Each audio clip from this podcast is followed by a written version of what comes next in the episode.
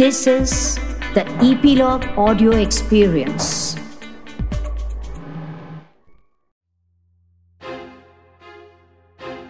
The safety, honor, and welfare of your country come first, always, and every time. The honor, welfare, and comfort of the men you command come next. Your own ease, comfort, and safety come last, always, and every time. This is Chetwood motto. मतलब आपके देश की सुरक्षा सम्मान और कल्याण हमेशा और हर बार सर्वप्रथम है फिर है आपके सैनिकों का सम्मान कल्याण और सुविधा आपकी अपनी सुविधा आराम और सुरक्षा हमेशा और हर बार आखिर में आते हैं इसी सिद्धांतों पर काम करता है भारतीय सेना का हर सैनिक, और सिर्फ़ सैनिक जीवन के दौरान ही नहीं, सेना से रिटायर्ड होने के बाद भी।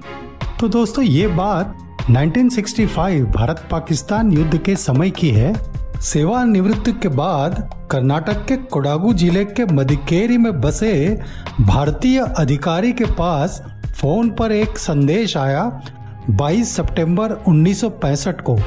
यह संदेशा था उस वक्त के पाकिस्तान के राष्ट्रपति जनरल अयूब खान का। संदेश कुछ ऐसे था, आपके बेटे नंदू करियप्पा का विमान हमारी सेना ने मार गिराया है। नंदू करियप्पा हमारे पास बंदी है, क्योंकि आप हमारे दोस्त हैं तो हम नंदू करियप्पा को आप चाहे तो छोड़ सकते हैं। उस पिता ने जवाब दिया, जिस दिन मेरा बेटा फौज में चला गया। उस दिन से मेरा बेटा नहीं रहा, वो भारत माँ का बेटा हो गया है। आप अगर सारे भारतीय सैनिक जिनको बंदी बनाया गया है, उनको छोड़ोगे, तब तो ठीक है, अकेले मेरे बेटे को नहीं। ये पिता थे भारत की सेना के सबसे पहले commander in chief field marshal K M Cariappa. भारतीय सेना का एक सच्चा सिपाही। नमस्कार, जय हिंद दोस्तों। मैं हूँ कर्नल शंकर गुरखा। आज रक्षक में आप field marshal K M Cariappa के जीवन की कहानी सुनेंगे, जिसे आप सुन रहे हैं ईपीलॉग मीडिया पर। Field marshal K M Cariappa का मिलिट्री करियर लगभग तीन दशक जितना लंबा था। 15 जनवरी उन्नीस सौ उनचास में उन्हें भारत की सेना का प्रमुख चुना गया। इसके बाद से ही 15 जनवरी सेना दिवस के रूप में मनाया जाता है। उनका पूरा नाम कोंडेड्रा मंडप्पा करियप्पा था।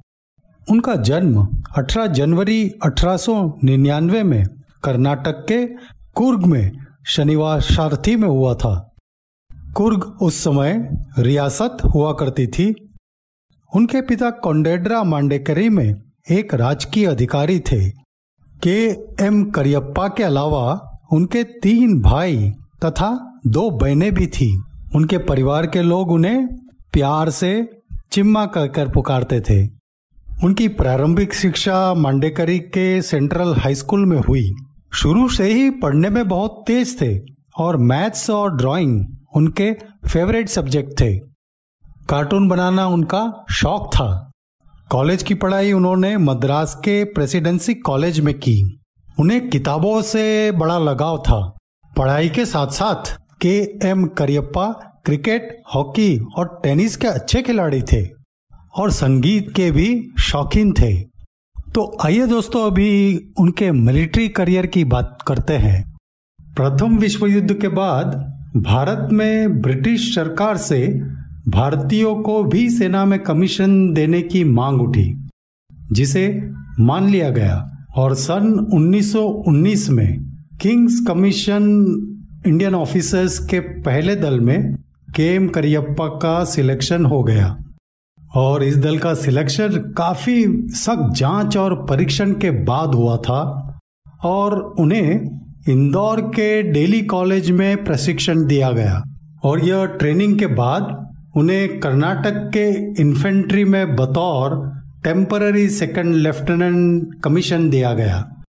सन 1921 में उन्हें टेम्पररी लेफ्टिनेंट बना दिया गया और सन 1922 में उन्हें स्थायी परमानेंट कमीशन दिया गया और वे सेकंड लेफ्टिनेंट बन गए।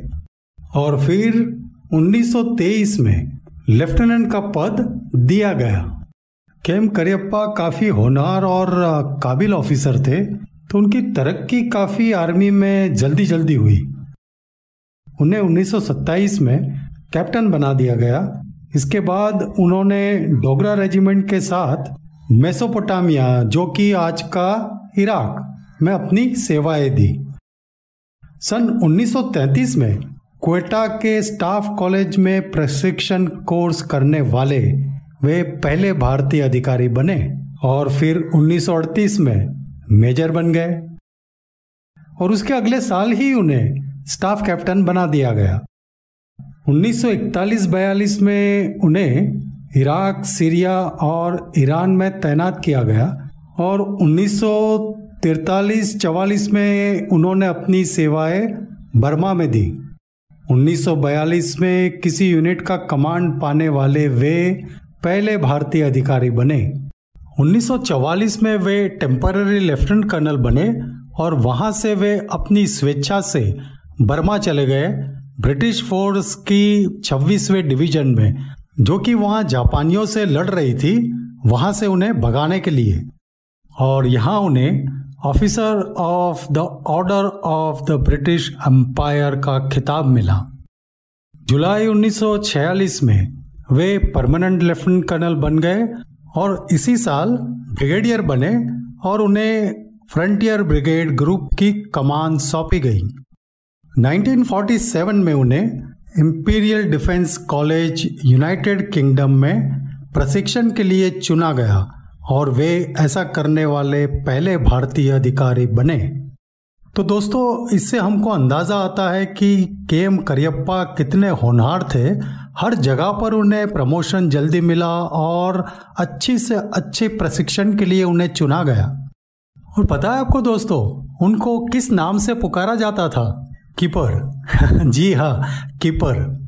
जब वो फतेहगढ़ में पोस्टेड थे तो वहाँ एक ब्रिटिश ऑफिसर की पत्नी को उनका नाम लेने में बहुत प्रॉब्लम होती थी तो उन्होंने उन्हें कीपर कहना शुरू कर दिया। तब से उन्हें कीपर भी कहते थे। उनका एक नाम और भी था, खलीफा।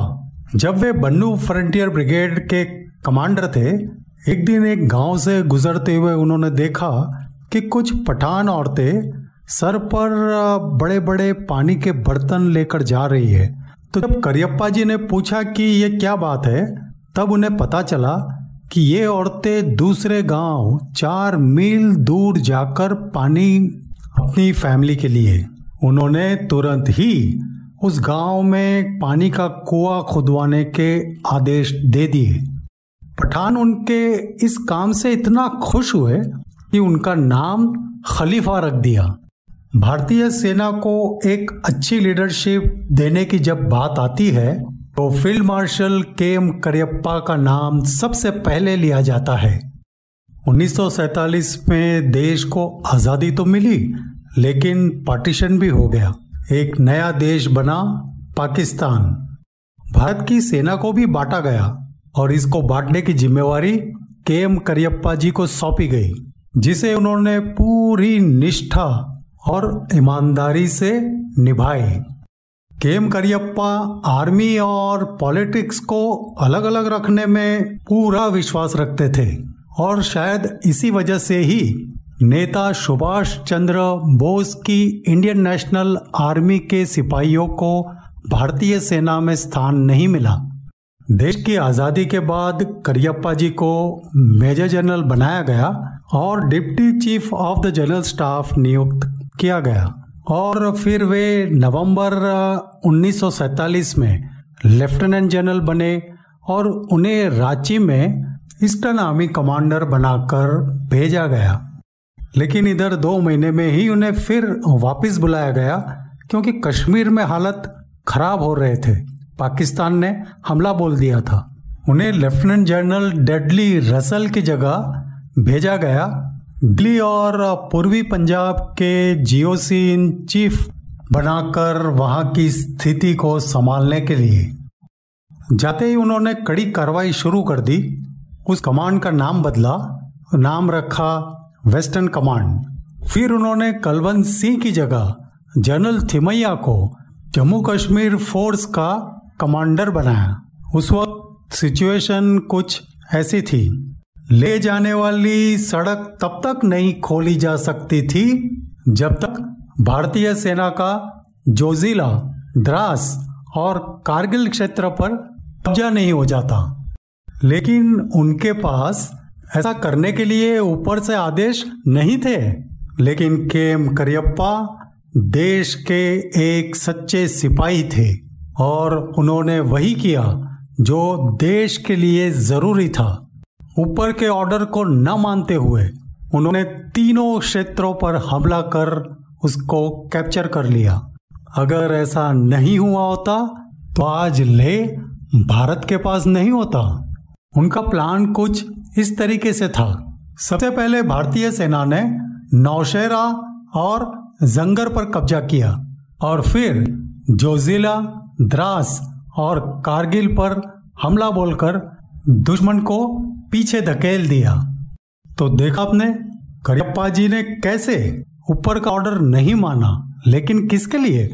देश के हित में, देश के इंटरेस्ट में। सबसे पहले हमको वही करना चाहिए जो देश का इंटरेस्ट है, देश के जो हित में है। फ़ील्ड मार्शल करियप्पा बहुत दूर की सोचते थे। कमांडर बनने के बाद फ़ील्ड मार्शल करियप्पा ने नौशेरा का दौरा किया, जहाँ पर 50 पैराशूट ब्रिगेड का नियंत्रण था और ब्रिगेडियर उस्मान ब्रिगेड के कमांडर थे। फ़ील्ड मार्शल करियप्पा ने ब्रिगेडियर उस्मान से कहा, आप मुझे एक तोहफा देंगे? ब्रिगेडियर उस्मान ने कहा, क्या चाहेंगे तोहफे में, सर आप? तब फ़ील्ड मार्शल करियप्पा ने कहा, मुझे तोहफे में कोट चाहिए, कोट पर कब्जा करे। ब्रिगेडियर उस्मान ने सफलतापूर्वक इस काम को अंजाम दिया। बाद में जब कबालियों ने नौशेरा पर हमला बोला, तब उसकी रक्षा के लिए कोट पर भारतीय सैनिकों के नियंत्रण ने बहुत बड़ी भूमिका निभाई। तो दोस्तों, अब आपको मैं कुछ फ़ील्ड मार्शल करियप्पा के निडरता के किस्से सुनाता हूँ। ये उसी समय की बात है जब आज़ादी के बाद पाकिस्तान ने भारत पर हमला किया। फ़ील्ड मार्शल करियप्पा श्रीनगर से उरी की तरफ़ जीप में जा रहे थे। साथ में थे brigadier bogey Sen. Brigadier Sen ने सलाह दी कि जीप से झंडे और स्टार प्लेट हटा देते हैं, वरना दूर से दुश्मन पहचान लेगा और स्नाइपर फायर कर सकता है। फ़ील्ड मार्शल करियप्पा ने यह बात नहीं मानी और कहा, अरे, मेरे सैनिक देखेंगे तो क्या सोचेंगे? हमारा कमांडर डर गया। और हुआ भी वही जैसा ब्रिगेडियर सैन ने कहा था। जीप पर बड़ी फायरिंग हुई, लेकिन कोई नुकसान नहीं पहुँचा। और फिर वापिस आते वही हुआ, जीप पर फिर फायरिंग हुई, लेकिन इस वक्त जीप का एक टायर फट गया। फ़ील्ड मार्शल करियप्पा पर इसका कोई भी असर नहीं हुआ। ऐसा ही एक और किस्सा सुनिए। फ़ील्ड मार्शल करियप्पा टिथवाल के दौरे पर जा रहे थे। वो भागकर एक पहाड़ी पर चढ़ गए, अपनी सुरक्षा की परवाह किए बिना, जिस पर कबालियों ने कड़ी नज़र रखी हुई थी। और उस चोटी से जैसे ही फ़ील्ड मार्शल करियप्पा हटे, कुछ ही मिनटों में जिस जगह पर वे खड़े हुए थे, वहीं पर तोप का गोला आकर गिरा। फ़ील्ड मार्शल ने हंसकर कहा, दुश्मन के गोले भी जनरल का सम्मान करते हैं। दूर दूर तक डर का नामो निशान भी नहीं। साथियों क्या आप मुझे बता सकते हैं कि एक अच्छे लीडर की निशानी क्या है? एक अच्छा लीडर हमेशा अपनी टीम में जो भी अच्छा काम करता है, उन्हें सही सम्मान दिलाते हैं। और इसी गुण के धनी थे फ़ील्ड मार्शल करियप्पा। भारत पाकिस्तान के युद्ध के समय फ़ील्ड मार्शल करियप्पा आर्मी के जनरल थे और एयरफोर्स के एयर कोमोडोर सिंह ने बढ़िया काम किया था। उन्होंने पुंछ में हथियारों से भरा हुआ डकोटा विमान उतारा था, वो भी रात में। और फिर कुछ समय बाद डकोटा विमान उतारा ले में, जिसमें जनरल थिमैया बैठे हुए थे। फ़ील्ड मार्शल करियप्पा ने नहीं सिर्फ़ एयर कमोडोर मेहर सिंह को महावीर चक्र देने की सिफारिश की, बल्कि ये पक्का किया और पीछे पड़ गए कि उनको ये सम्मान मिले। What a great team leader और ऐसे महान मिलिट्री कमांडर को दुश्मन देश के सिपाही भी सम्मान देते थे। तो इसी विषय में आपको मैं एक कहानी सुनाता हूँ। भारत पाकिस्तान युद्ध खत्म होने पर करियप्पा जी भारतीय सेना के जवानों का मनोबल बढ़ाने के लिए बॉर्डर पर गए। बॉर्डर पर एक नो मैन लैंड ऐसी जगह होती है जिस पर किसी भी देश का कब्जा नहीं होता और वहाँ पर आप जा भी नहीं सकते। तो field marshal Cariappa no man land में पहुँच गए। तो पाकिस्तानी कमांडर ने उन्हें चेतावनी दी कि आगे मत बढ़िए, वरना गोली मार देंगे। तभी भारत की ओर से किसी ने चिल्लाकर कहा, अरे, ये तो जनरल करियप्पा है, जिसे सुनते ही पाकिस्तानी सिपाहियों ने अपने हथियार नीचे कर दिए और पाकिस्तानी अफसर ने आकर फ़ील्ड मार्शल करियप्पा को सल्यूट मारा। और करियप्पा जी भी पाकिस्तानी सैनिकों के पास पहुंचकर उनका हालचाल पूछा। पूछा कि घर से चिट्ठी खबर मिल रही है ना? This is the great example of mutual respect between soldiers और यह बात uh, उनके बेटे नंदू करियप्पा जी ने अपनी किताब में कही है। करियप्पा जी का स्कूलिंग और यूनिवर्सिटी एजुकेशन वगैरह इंग्लिश में ही हुआ था और ज़्यादातर इंग्लिश uh, में काफ़ी अच्छे थे लेकिन उनका हिंदी बोलने में हाथ थोड़ा तंग था। तो सुनिए कुछ इसी पर मज़ेदार किस्से। अब देश को आज़ादी मिली, करियप्पा जी बॉर्डर पर गए सैनिकों को संबोधित करने और फिर उन्होंने संबोधित करते हुए कहा, इस वक्त आप मुफ़्त, मुल्क मुफ़्त, सब कुछ मुफ़्त है। समझे? वो कहना चाहते थे कि, देश आज़ाद है, फ्री है और आप लोग सब मुक्त मुक्त है। अमृतसर की बात है, एक बार फैमिली वेलफेयर सेंटर जहाँ की जवानों के परिवार आते हैं, उस, उनको करियप्पा जी संबोधित कर रहे थे। और करियप्पा जी फैमिली प्लानिंग के, यानी कि दो बच्चे के पक्ष में बहुत अच्छी तरह मानते थे। तो उन्होंने इस बात को कहते हुए कहा कि आप लोग दो बच्चे करिए, एक अपने लिए और एक मेरे लिए। उनका कहने का मतलब था कि एक बेटा देश के लिए। और इसी वजह से उन्हें ब्राउन साहब कहकर भी पुकारा जाता था। फ़ील्ड मार्शल करियप्पा जी हमेशा सूट, बूट, कपड़े एकदम सही तरीके से पहनकर रहते थे। कुछ किस्से उनकी बेटी नलिनी जी ने बयान किए हैं। वो बताती है कि एक बार की बात है, उन्होंने किसी अमरीकी डिप्लोमेट को डिनर के लिए बुलाया था। अब उनको, उनके मेहमान को करियप्पा जी के ड्रेस कोड का इतना पता नहीं था। वो तो अपनी नॉर्मल सी शर्ट में, कमीज में पहुँच गए। अब करियप्पा जी तो डिनर के टेबल पर बैठे नहीं, क्योंकि उनका मेहमान ठीक से ड्रेस पहना हुआ नहीं था। तब उन्होंने क्या किया? मेहमान को कहा कि यहाँ का तो मौसम बड़ा ठंडा है तो आप मैं ये मेरा कोट पहन लीजिए। जब उस मेहमान ने कोट पहना, तभी करियप्पा जी उनके साथ डिनर के लिए बैठे। तो दोस्तों, आर्मी में भी हम सबको ऐसी ट्रेनिंग दी जाती है कि आपको हमेशा अपना ड्रेस, अपना पहनने का तरीका एकदम सही रखना है। जिससे आपका मोराल हमेशा ऊँचा रहे। दूसरा किस्सा नलिनी जी बताती है कि एक बार उनके मंगेतर को लंच पे बुलाया गया और वो सादी सी कोट पहनकर आ गए। टाई लगाई हुई नहीं थी। तो करियप्पा जी ने अपनी बेटी से कहा, अपने मंगेतर को बता दो कि उनके दामाद और भारतीय सेना के अधिकारी होने पर खाने की टेबल पर ढंग के कपड़े पहनकर आया करें। तो देखा दोस्तों, कितना स्टैंडर्ड उनका हाई था, जो कि वो खुद भी फॉलो करते थे और उनके साथ जो भी मिलते थे, उनको भी फॉलो करने के लिए प्रेरित करते थे। उनकी कुछ खास पसंद और नापसंद थी। जैसे कि उन्हें आर्मी यूनिफॉर्म यानी कि वर्दी की स्लीव्स कोई फोल्ड करे, वो बिल्कुल पसंद नहीं था। उनके बेटे नंदू करियप्पा जी बताते हैं कि मैंने उनको कभी भी हाफ़ स्लीव की बुशर्ट या ऐसी कोई कमीज में नहीं देखा।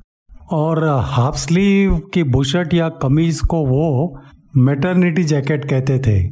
और हमारे घर पर कोई भी अगर खाना खाने आए तो सूट पहन कर ही आए। और अगर उन्होंने कोट का बटन वगैरह खुला रखा है तो करियप्पा जी बुरा मान जाते थे। पता नहीं क्यों उन्हें हारमोनियम से बड़ी चीड़ थी। सेना के कोई भी कार्यक्रम में हारमोनियम ना हो वैसे ही कोशिश करते थे। पर हाँ उनका सबसे फेवरेट था ट्रांजिस्टर। वो मानते थे कि दुनिया का सबसे बड़ा आविष्कार ट्रांजिस्टर रेडियो है, जिसको वो हमेशा अपने साथ रखते थे। और टीवी देखने में उनकी कोई खास दिलचस्पी नहीं थी। करियप्पा जी 15 जनवरी उन्नीस सौ उनचास में सेना के प्रमुख बने थे और फिर उन्नीस सौ तिरपन में सेना से रिटायर्ड हो गए। लेकिन इसके बाद उन्हें ऑस्ट्रेलिया और न्यूजीलैंड का एम्बेसडर के तौर पर नियुक्त किया गया, जहाँ पर वो उन्नीस सौ छप्पन तक रहे। एक हाईली एक्सपीरियंस्ड मिलिट्री कमांडर होने के नाते कई देशों ने उनसे अपने आर्मी की पुनर्गठन के लिए सेवाएँ ली। उन्होंने चीन, Japan, America, Great Britain, Canada और कई और यूरोपीय देशों की यात्रा की। अमेरिका के राष्ट्रपति हैरी एस ट्रूमैन ने उन्हें order of the chief commander of the legion of merit से सम्मानित भी किया। देश को दी गई बहुमूल्य सेवाओं के लिए उन्हें लगभग सतासी साल की उम्र में फ़ील्ड मार्शल का पद दिया गया। उनके बेटे एयर मार्शल नंदू करियप्पा बताते हैं, जिस दिन ये कार्यक्रम होना था, उस दिन उनके दाहिने पैर की छोटी उंगली में बहुत दर्द था। उन दिनों पर, घर पर वो अक्सर बाएँ पैर में जूता और दाहिने पैर में चप्पल पहना करते थे। हम सबने उन्हें सलाह दी, राष्ट्रपति भवन के समारोह में वो जूते न पहने, लेकिन वो हमारी कहाँ सुनने वाले थे। उन्होंने हमेशा की तरह अपने नोकदार जूते पहने, और तो और जब वो राष्ट्रपति से अपना फ़ील्ड मार्शल का बैटन लेने गए तो उन्होंने वॉकिंग स्टिक का भी इस्तेमाल नहीं किया। राष्ट्रपति के एडीसी ने उन्हें सहारा देने की कोशिश की, लेकिन उन्होंने उसे भी स्वीकार नहीं किया। उस समय उनकी उम्र थी सतासी साल। ये पूरा समारोह करीब दस मिनट चला, लेकिन इस दौरान करियप्पा जी खड़े रहे। हालाँकि उनके पैर में बहुत तेज दर्द हो रहा था। Once a soldier always a soldier सेवानिवृत्ति के बाद के एम करियप्पा जी ज़्यादातर कर्नाटक के कोडागु ज़िले के मंदेकरी में ही रहे। वे प्रकृति या प्रेमी थे और, लोगों को पर्यावरण संरक्षण आदि के बारे में एजुकेशन देते रहे। आखिर में ये महान soldier, field marshal K M Cariappa ji 15 मई उन्नीस सौ तिरानवे को चौरानवे साल की उम्र में कर्नाटक की राजधानी बेंगलोर में हमें छोड़कर चले गए। इस महान सिपाही और व्यक्ति के बारे में इतने कम समय में सारी चीज़ें बताना तो बहुत मुश्किल है। लेकिन इनकी जीवन की कहानी बताते हुए मुझे दिल में इतना गर्व महसूस होता है और मेरा माथा अपने आप नतमस्तक हो जाता है। भगवान से यही प्रार्थना कि इस महान सिपाही की आत्मा को शांति प्रदान करे हमेशा के लिए।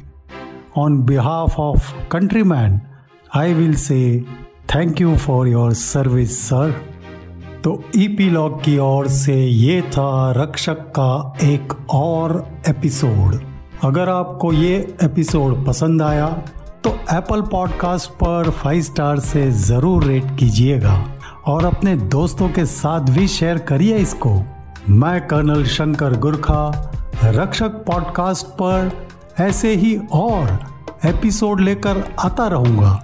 नए एपिसोड की जानकारी के लिए ईपीलॉग मीडिया को सोशल मीडिया पर फॉलो करना, ईपीलॉग डॉट मीडिया वेबसाइट या अपने पसंदीदार पॉडकास्ट स्ट्रीमिंग ऐप पर ज़रूर सब्सक्राइब कीजिए and help us spreading the message of our podcast Rakshak to larger audience जय हिंद